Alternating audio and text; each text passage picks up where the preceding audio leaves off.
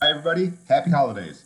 My name is Oscar Graves, and this is the Maximize Your Medicare podcast. Every Thanksgiving, every holiday season, Oscar and I make up three holiday sayings.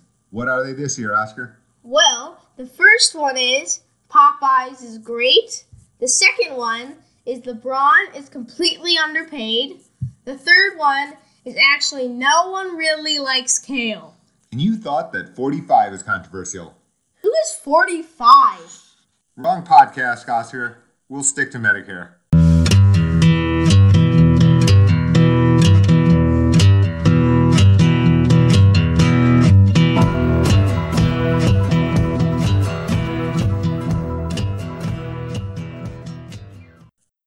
So I didn't write Maximize Your Medicare as I told you so kind of manual. That's not what its intent was. That all said, there weren't a lot of heroic things I was predicting in the book. They just happened to play themselves out. So now we know the details for 2018.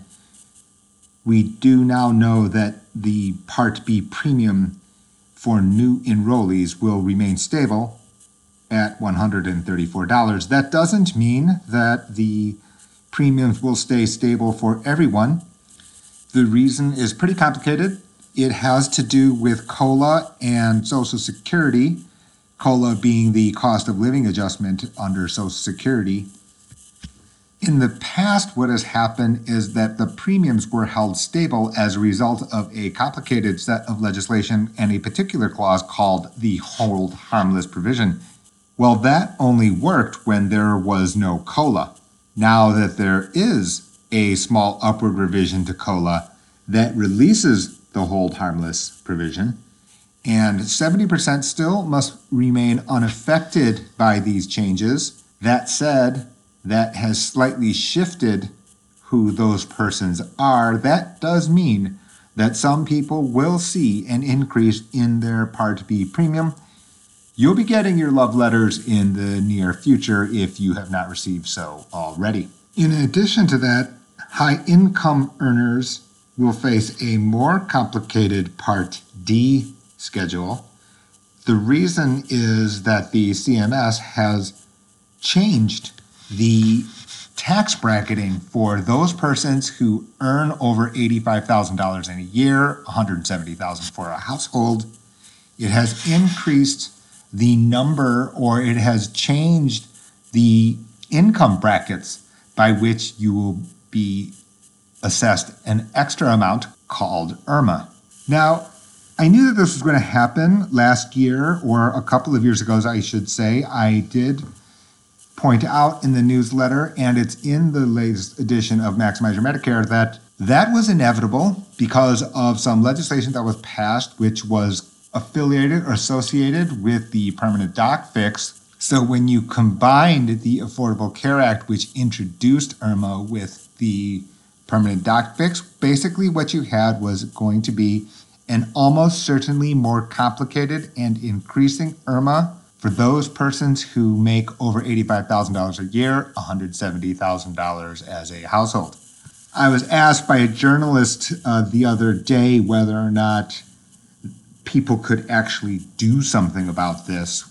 Uh, I actually don't think so. It does not make practical sense because the calculation of this 85,000 or 170,000 actually looks back two years. And I just don't see that you're going to be able to massage your earnings or you're going to be able to liquidate your lifetime savings in such a pattern that is going to be able to adjust for this two years prior. The other details to 2018 Medicare are pretty moderate. The Part A inpatient hospitalization deductible has increased slightly.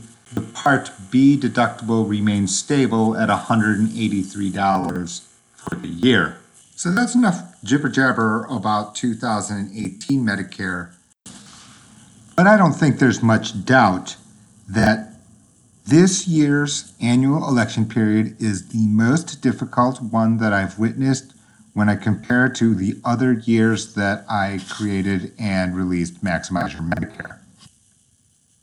Three particular areas are noteworthy for me.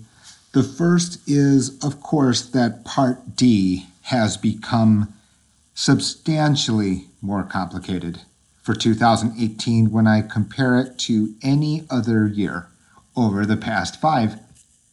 I would probably call it the combination of how complicated the pharmaceutical distribution business as a business is.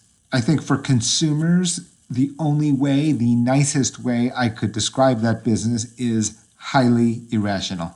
An expensive medication has a different negotiated price across plans and across retailers, making it almost impossible for a consumer to know where to go in order to get an expensive medication at the most efficient price. Further, that can even change on a monthly basis, further complicating the situation.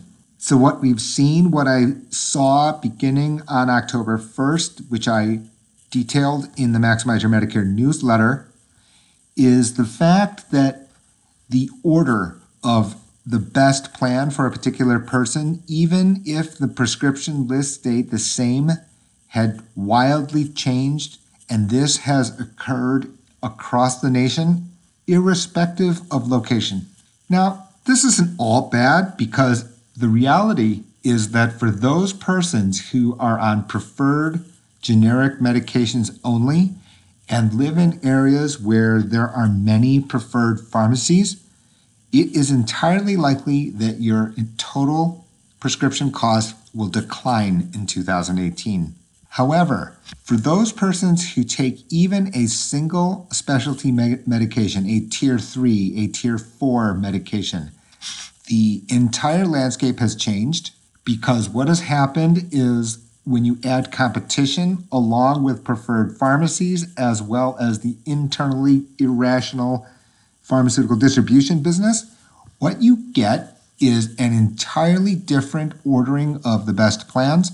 And not only that, but the distance, the difference in total cost between the most efficient plan and the third most efficient plan, fourth place, fifth place, the difference in total cost has widened dramatically. Even a single eye drop, let's just call it uh, to treat glaucoma, last the first place plan versus the third place plan in a specific case that I just looked at the other day, it changed by over a $1,000 a year, even though the owners of the plans were the same, meaning that it was insurance company A, version 1 versus version 2. Even within the same company, the total drug cost would differ by over a $1,000 a year. The second portion here is Medicare Advantage as predicted, first of all, the, those people who thought that Medicare Advantage was going to disappear over time, I could not disagree with that statement more strongly. But let's leave that to the side. That's not the point here. The point is that the increasing competition has made it entirely likely that a change to Medicare Advantage is in order. So there are two components here. The first part is the fact that prescription drugs that I just described are part of many, if not most, Medicare Advantage plans. So the way that the different Medicare Advantage plans is also being affected by the prescription drug costs. The second part here is a larger number of plans in 2018 have introduced the idea of zero health deductible.